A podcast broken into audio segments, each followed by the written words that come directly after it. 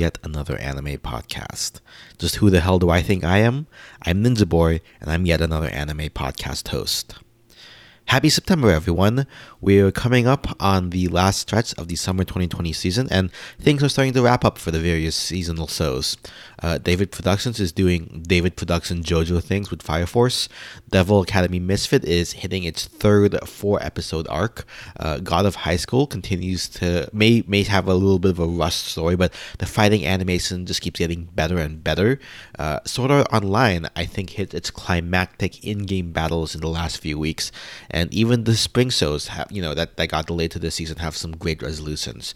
Gundam Build Divers Re-Rise, already finished, had one hell of an ending on par, I would say, with Avengers Endgame. Aquarion Evol had its onsen episode before the final leg of the race, and the overarching mystery of Millionaire Detective Balance Unlimited is really wrapping up in these last couple of episodes.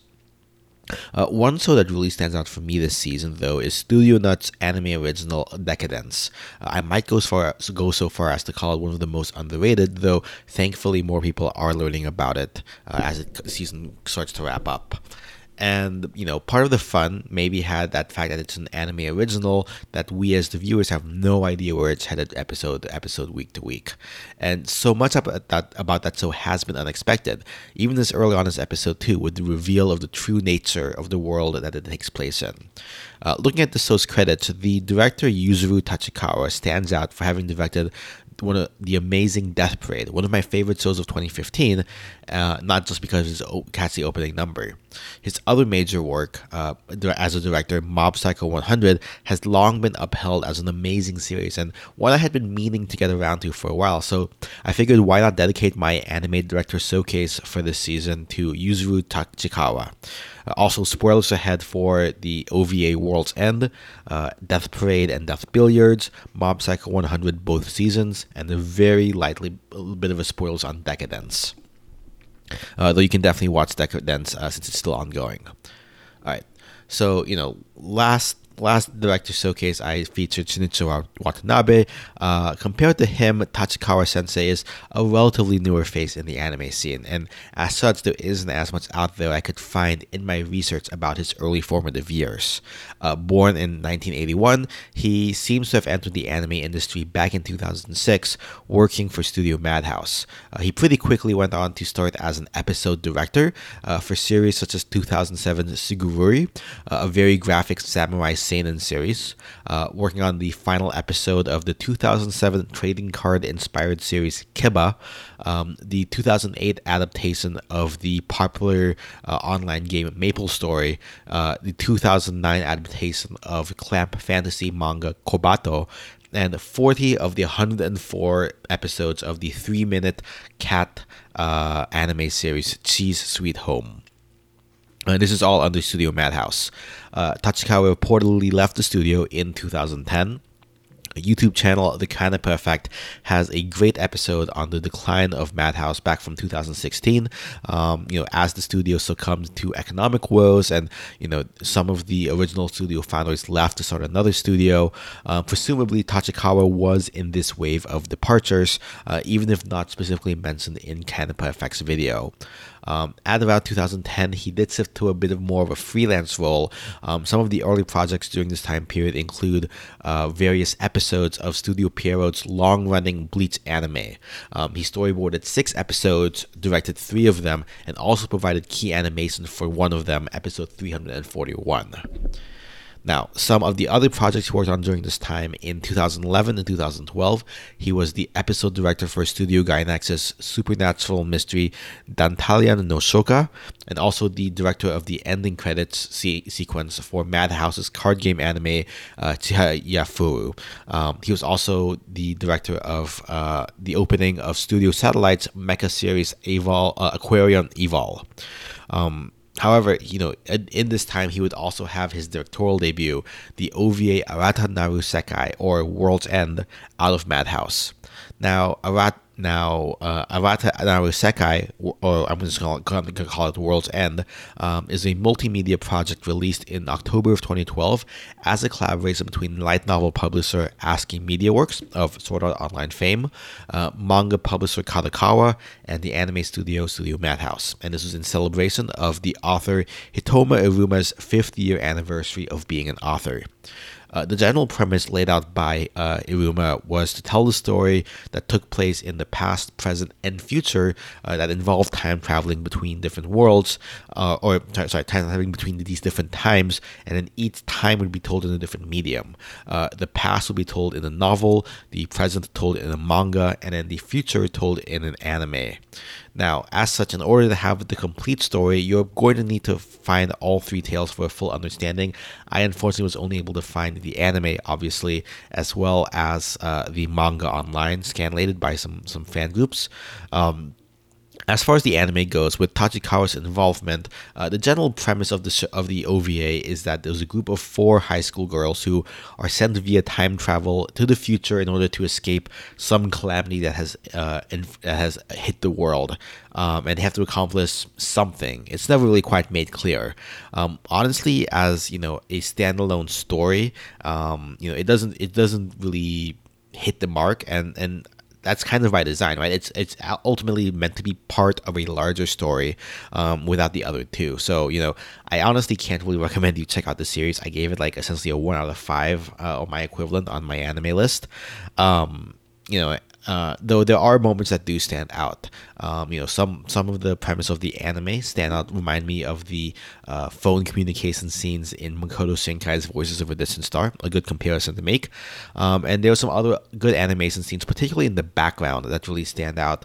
And the character work of the girls, while definitely limited in the 30-minute OVA, balancing what story they had to tell and a little bit of world building as well, there was like a decent amount of character building in the limited time. Obviously, Tachikawa doesn't have full control over the story, as the novel author Iruma Sensei was the one directing all that. But as limiting as those constraints could be, I think Tachikawa did the best he could. In any case, after that debut, he was able to have more creative control when he participated in the Young Animator Training Project. Now, the Young Animator Training Project is something run by the Japanese Animator Creators Association. It's funded by the Japanese government's Agency for Cultural Affairs, and they distribute money to 4 different studios that bid for the project to produce each of them an animated short. It's gone on every year since 2010, and however, I would say 2013, when Tachikawa participated, was certainly the most successful year of the program. 2 of the shorts have gone on to widespread acclaim and full series adaptations. I don't think there are any other series or shorts from the animated young animated training program that have quite done as well. One of these was Studio Trigger's Little Witch Academia, which is the directorial debut of Yo-Yo Shinari. The other was Death Billiards, which again was, as you can tell, directed by Tachikawa under Studio Madhouse. Now, Death Billiards presents an interesting concept and premise. 2 humans exit an elevator, or 2 separate elevators, into a bar, and they have no memory of how they got there.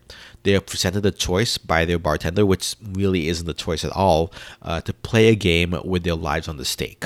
The 2 humans do engage in the bar game, in this case a game of pool, with some odd supernatural quirks thrown in.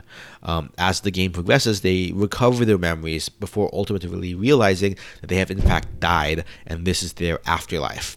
Or rather, it is their way of deciding where they're going to go to the afterlife, as their bartender, Deckham, is their arbiter deciding if they're going to go to heaven or hell. Or more accurately, it seems that if they're going to be reincarnated or sent to the void. The supernatural quirks within the game are meant to push them to their limits to determine what their true character is, so that he can help make that decision. The moody atmosphere and soft jazz music really contrast the tension as the characters get more and more desperate as the game goes on.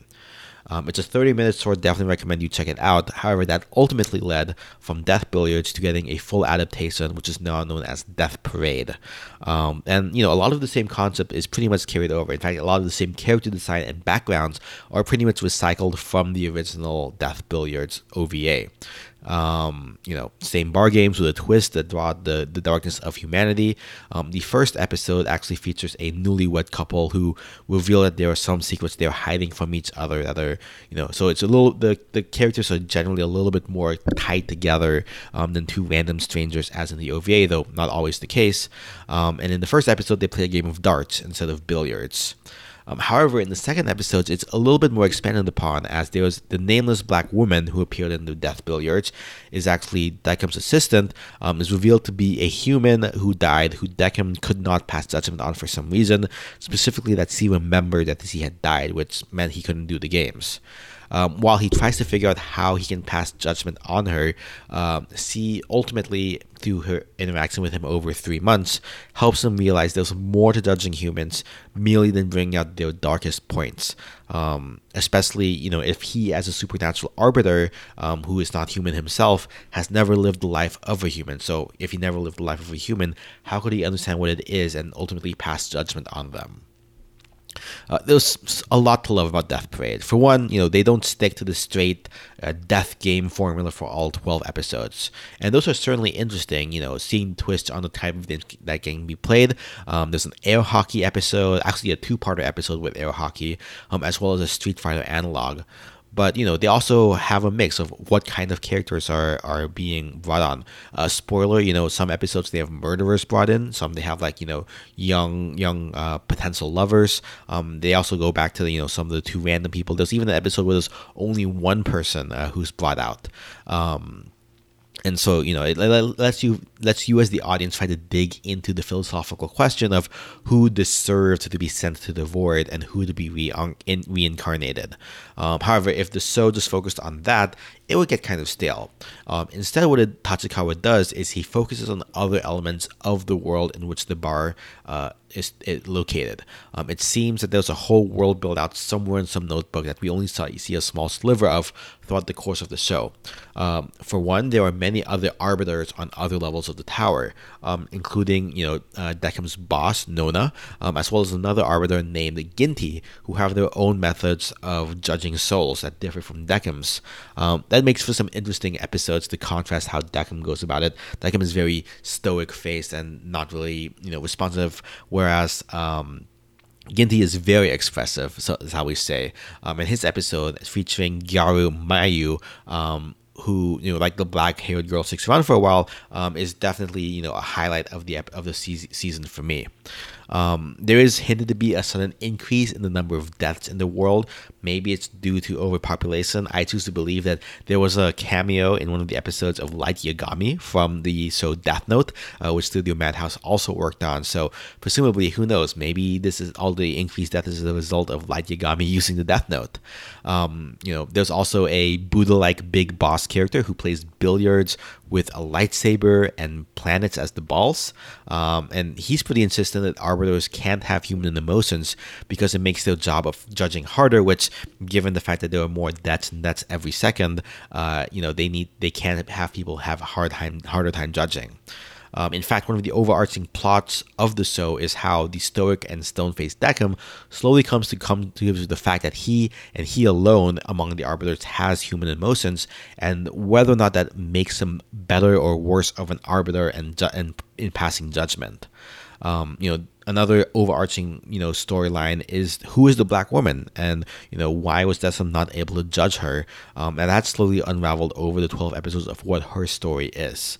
All of this wraps up into something I would label as bittersweet, honestly, and a little bit melancholic, but in that way that lets you reflect upon yourself and your life. And I think that's something that, you know, the best anime and best shows can do. It's ultimately very thought-provoking. The show does have a message that it's very clear about the importance of human emotions in living life. But ultimately, it's also ambiguous enough to let the taker take away whatever they need to take away from the show. For example, at first glance, you know, the idea of being reincarnated versus sent to the void is implied to basically be good and bad end, considering all the religious iconography throughout the show and the knowledge that escaping the cycle of resurrection or reincarnation is the ultimate goal of some religious groups. The idea that, you know, reincarnation is the good choice could very well be flipped on its head, but that's never explicitly stated in the show, and it's up to us to kind of interpret, a la Inception, what's the ultimate ending. On a technical level, the show is pretty stellar. The character designs and background are exquisitely done and very unique. The dark lighting and coloring really adds to the atmosphere of Quintessim, Deckham's bar.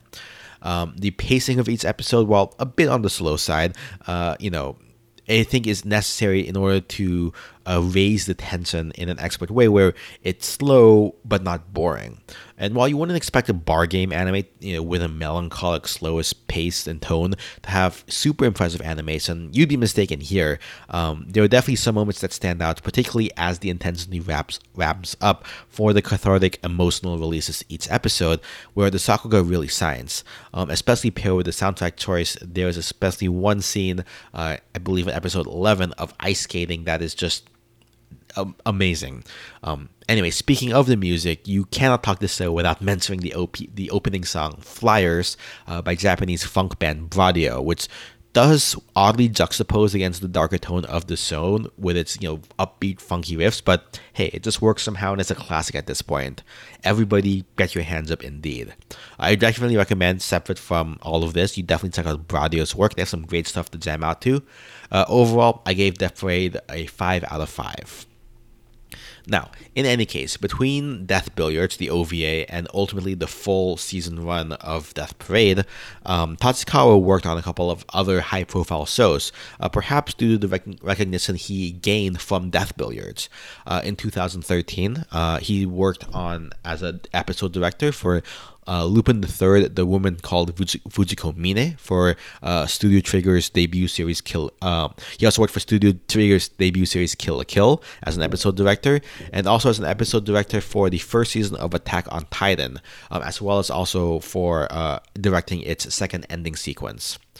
In 2014, he worked with the music producer and legendary director Shinichiro Watanabe on Watanabe's mystery show Zankyo no Terror at Studio Mappa, which is founded by former Madhouse employees. He also worked on storyboards for half of the series episodes, as well as directing the very first episode. In general, he also acted as assistant director for the entire series. Anyway, after Death Parade completed in 2015, he went on to work for, you know, storyboards for an episode of Trigger series Kiznaiver, as well as on the Madhouse-produced OVA for One Punch Man, Road to Hero, that came out at the end of 2015. This will not be the last time he actually would work on an adaptation of the work of Mangaka One, who made One Punch Man, as his very next directing gig would be on the super impressive Mob Psycho 100, produced out of Studio Bones in 2016, as well as its sequel in 2019, Mob Psycho 100 Season 2. Now, unlike Death Parade, Mob Psycho 100 is an adaptation of the prior work from Mangaka One, that went from 2012 to 2017. The story is about a middle school aged esper, Shigeru Kageyama, named aka Mob, from the Japanese term Mobu, or background character, who doesn't have, as his nickname suggests, much of a background presence, kind of fades into the background. He also doesn't show a lot of emotion. He ends up working part-time after school for con man Reigen Arataka, who uses Mob's very real and very powerful psychic powers to exorcise spirits. Now, before you go on hating Reigen for using a middle schooler when he doesn't have powers himself, despite being a con man, he ultimately has some very wholesome and influential advice for Mob that's honestly for the better, such as the assertion that, you know, having psychic powers doesn't make you superior to other humans who don't have them, and that, you know, the rule and Mob's self-imposed rule to never use his powers on another human being.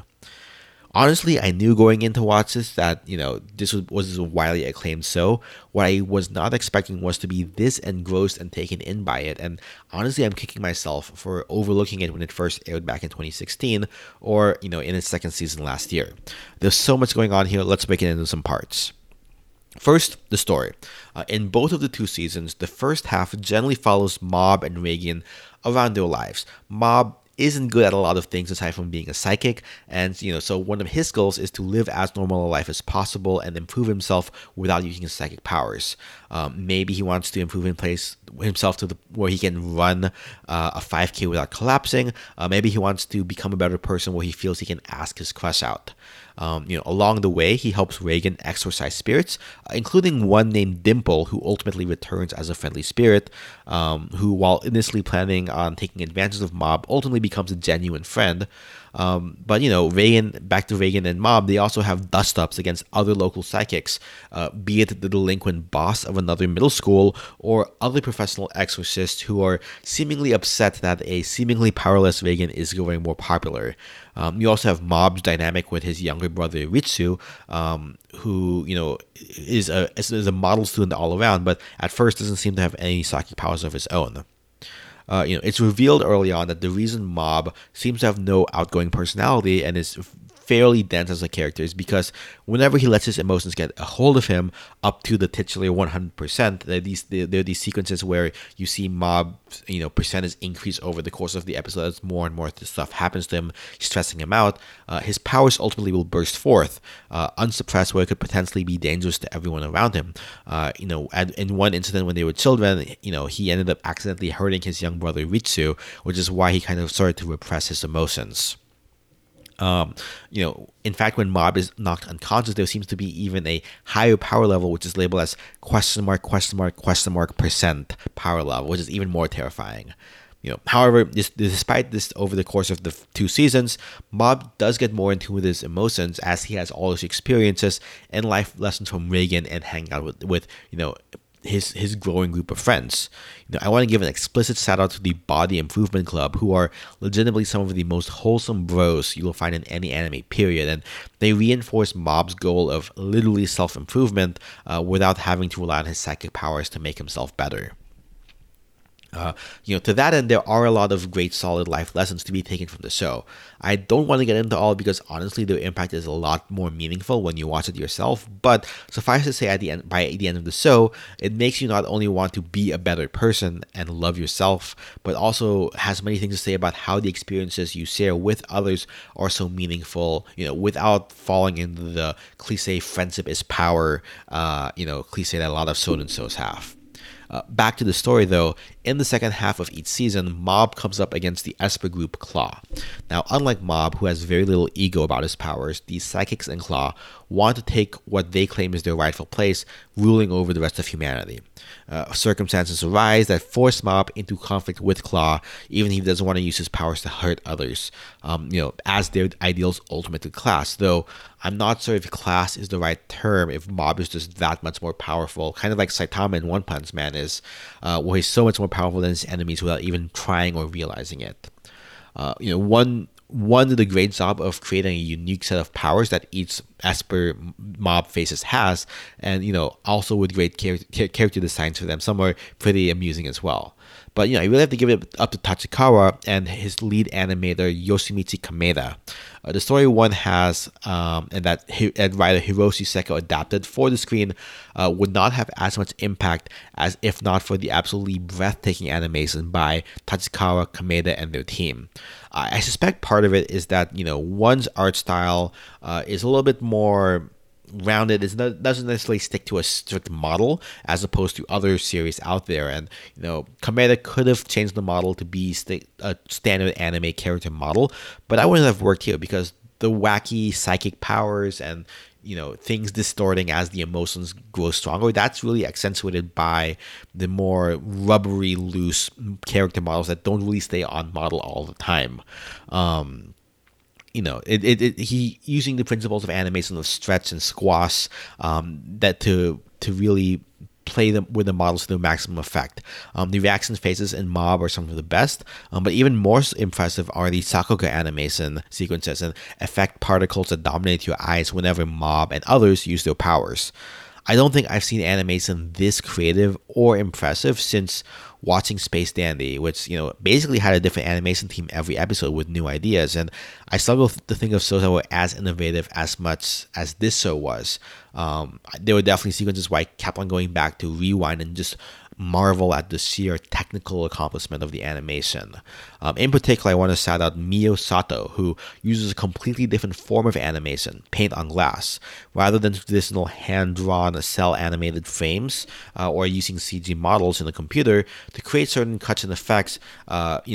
Miss Sato applied, including for the entire closing sequence, she applied paint to glass and smeared it in shape over time to painstakingly, almost like a stop-motion animation form, create the desired animated effect. It really adds to the otherworldly nature of some of the spirits and the emphasis on emotion wherever it pops up. I could go on, but as always, Canapa Effect has a great job with his two videos highlighting the animation stop of Mob Psycho 100. I'll link those in the show notes. All in all, I'm definitely glad that I decided to profile Tachikawa in this episode, if only to be able to lead me to watch Mob Psycho 100 Seasons 1 and 2, as well as the Hot Springs OVA. And I cannot wait for, hopefully, the third season to come out. Apparently, they waited for the entire original staff to be free from other projects before starting Season 2 to have the same quality animation, and hopefully that happens again soon. I know 1 has a little bit more story to be told, even if this series has completed. So, overall, Mob Psycho 100, 5 crazy opening animation sequences out of 5. Anyway, between seasons of Mob Psycho from 2016 and 2019, Tachikawa did keep busy with some other projects. He worked on the opening of Studio Mappa's Inuyashiki, as well as on the feature-length film, the 22nd Detective Conan movie, which I believe made over 100 million yen. Did not watch that for this episode just because, I don't have time to watch a Detective Conan movie. That brings us to today, with his most recent project, the currently airing Decadence, produced out of Studio Nut. Now, I already talked about this episode enough in recent episodes, so I won't really go into the summary here.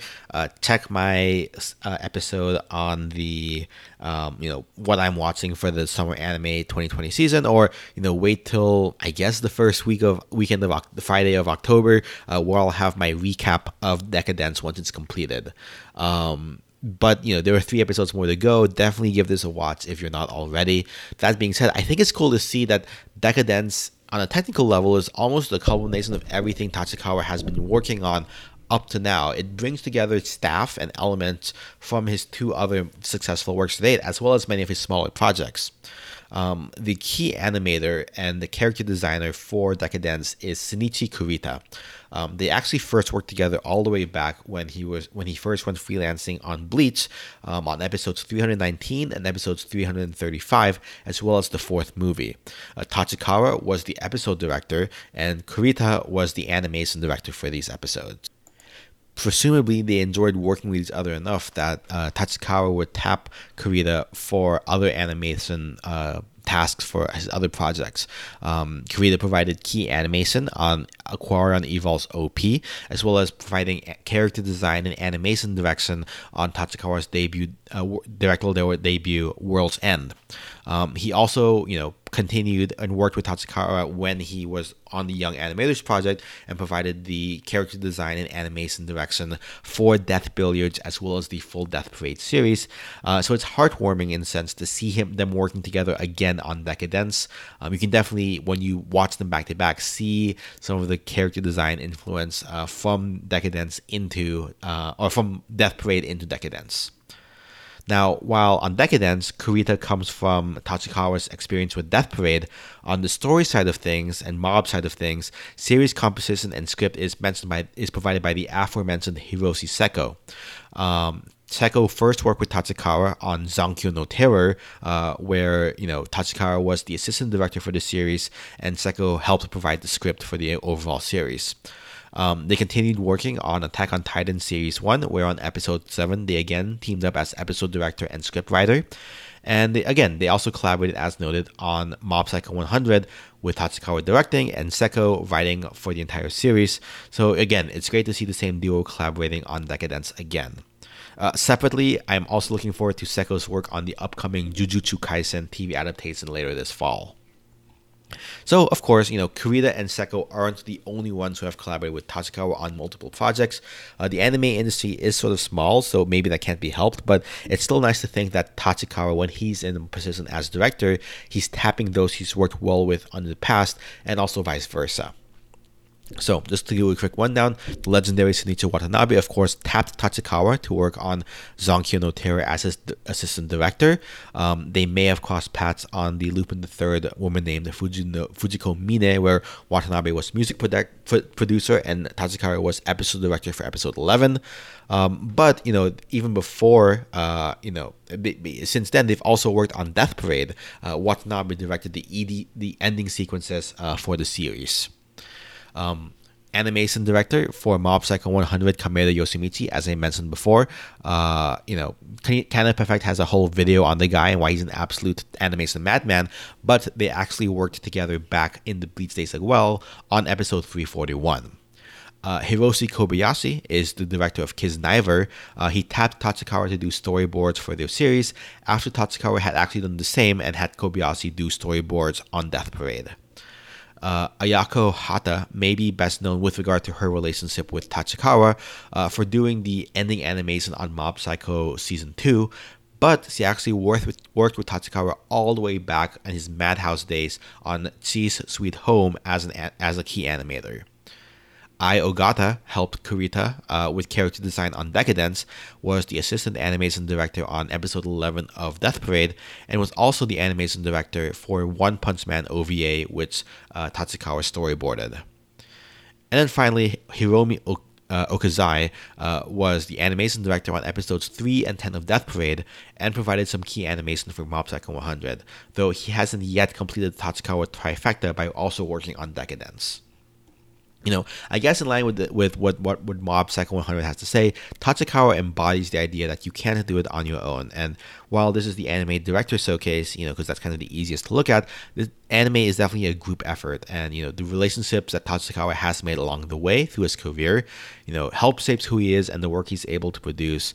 And, even if it's been a short career, he's definitely made a lot of meaningful connections, it looks like, that carry through to all his other works that I expect to see these same names pop up again in future works he does. Speaking of the themes, though, of Mob Psycho 100 and, the rest of Tachikawa's works, while, he doesn't have the largest body of work, especially when you look at the original only series, there are still certain themes that I find common throughout his work that he seems to hit on. For this, we'll be focusing on Death Parade, Mob Psycho, and Decadence, at least through episode 9. So, all of them have some degree of rebelling and going against a seemingly inopposable system. In Death Parade, Deckham has human emotions as a way to try to see if arbiters will do their job, if there's a better way for arbiters to do their job. The bearded flower guy who plays pool with planets seems to think otherwise. So, this is Nona, Deckham's boss, way of trying to rebel against that and see if there's a different way to do it. In Decadence, Kaburagi rebels against the corporate system as he realizes that bug in the system, including Natsume, deserve to live as much, to live and be happy, and not just be tools of the system. And in Mob Psycho, while there isn't an explicit system that Mob and Reigen go up against, they do often come up against the idea, of a seemingly logical power structure that those with psychic powers should rule over and dominate those without. However, this assertion is ultimately crushed and rejected by Mob and Reigen, who say psychic powers are just another trait, as being smart, being athletic, being good-looking, and that doesn't make you a better person to rule over others. And, whenever they come across someone who thinks this way, Mob beating them down with his powers, and inadvertently or not, ultimately inspires a shift in philosophy from them and reform, winning the war of ideals rather than just a war of power. In going against these pre-existing power structures and systems and rebelling against them, often the root cause is realizing the importance of power of human emotions, which I guess human emotions is a common theme in most shows, but definitely explicitly so in Tachikawa's works. Mob's powers and his resolve to live a certain way are explicitly powered by his emotions. Kaburagi and the bugs in the system are defined as such because they let their individual emotions and desires do things beyond what the system has defined for them. And of course, Death Parade is entirely predicated upon Deckham having human emotions when it's normally not the case for arbiters. In addition to human emotions, Tachikawa also notes upon the influence others can have on us and our own development. All the major protagonists, Deckham, Mob, Kaburagi, are influenced by those around them. The black-haired woman for Deckham, Natsume for Kaburagi, and pretty much the entire cast for Mob, though with a special focus on Reigen, the Body Improvement Club, Dimple, and his younger brother Ritsu. These protagonists are also all special individuals, right? But they all still need help, and it's especially meaningful, I think, that the ones who help them are those without powers and without the same special abilities. Again, you know, you generally want an anime protagonist to have special powers, but those with special powers are often in anime surrounded by others with special powers, and those who are brought into their place by those who would normalcy to a degree. I think that's what one of the things that's a hallmark of a Tachikawa work. And finally, another hallmark is Tachikawa is excellent at world building. While, you know, Mob did have most of the heavy lifting already done by One and his manga work, in Death Parade and Decadence, you can tell there is a fully realized world out there that we're only peeking at one corner of for the show. And there's certainly material out there for many, many more seasons that I'd love to see. And I'm also going to start calling this the Tachikawa twist.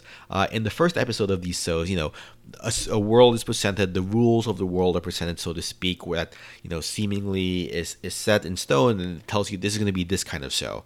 But in the second episode, he completely twists it around and reveals there's a lot more depth to the show and recontextualizing what kind of show it will be. And this is also a bit less thematic, but I also appreciate how Tachikawa definitely, as a director, pays special attention to character design and animation in helping his work stand out. Even if that's from the people he's worked with, I think it just really elevates, you know, everything that he's saying thematically. In any case, I think, you know, even if he's only had 3 full-length series as lead director, only 2 of which are original content of his own, I definitely count myself as a fan of Yuzuru Tachikawa sensei and all that he's accomplished so far along with his team. Here's to hoping that Decadence can nail the ending in the next couple of weeks, and that we'll get a new project from him soon, be it, you know, season 3 of Mob Psycho 100 or, you know, another original work. You know, I'm just looking forward to see what it has. In any case, what are your favorite works from Yuzuru Tachikawa? What, you know, works would you want him to adapt potentially? What, you know, are traits of his that I haven't mentioned that you think that are definitely signifiers of a Tachikawa work? Let me know on Twitter at @yetanimepod or via email at yetanotherAnimePodcast@gmail.com. You can follow my anime list at ninjaboy333, boy with an I. Link to that as well as our iTunes, Spotify, and Google Play in the show notes. I'll also include links to the Canopy Effect videos I referenced. You can leave a review on my podcast store or on podchaser.com. It really helps. Intro and outro music is provided by Suichi Sakagami at tandes.com. Editing and production provided by Ninja Boy Media. That's it for this episode. We are on the first and third Fridays of each month. But until then, see you, Space Cowboy. Bang.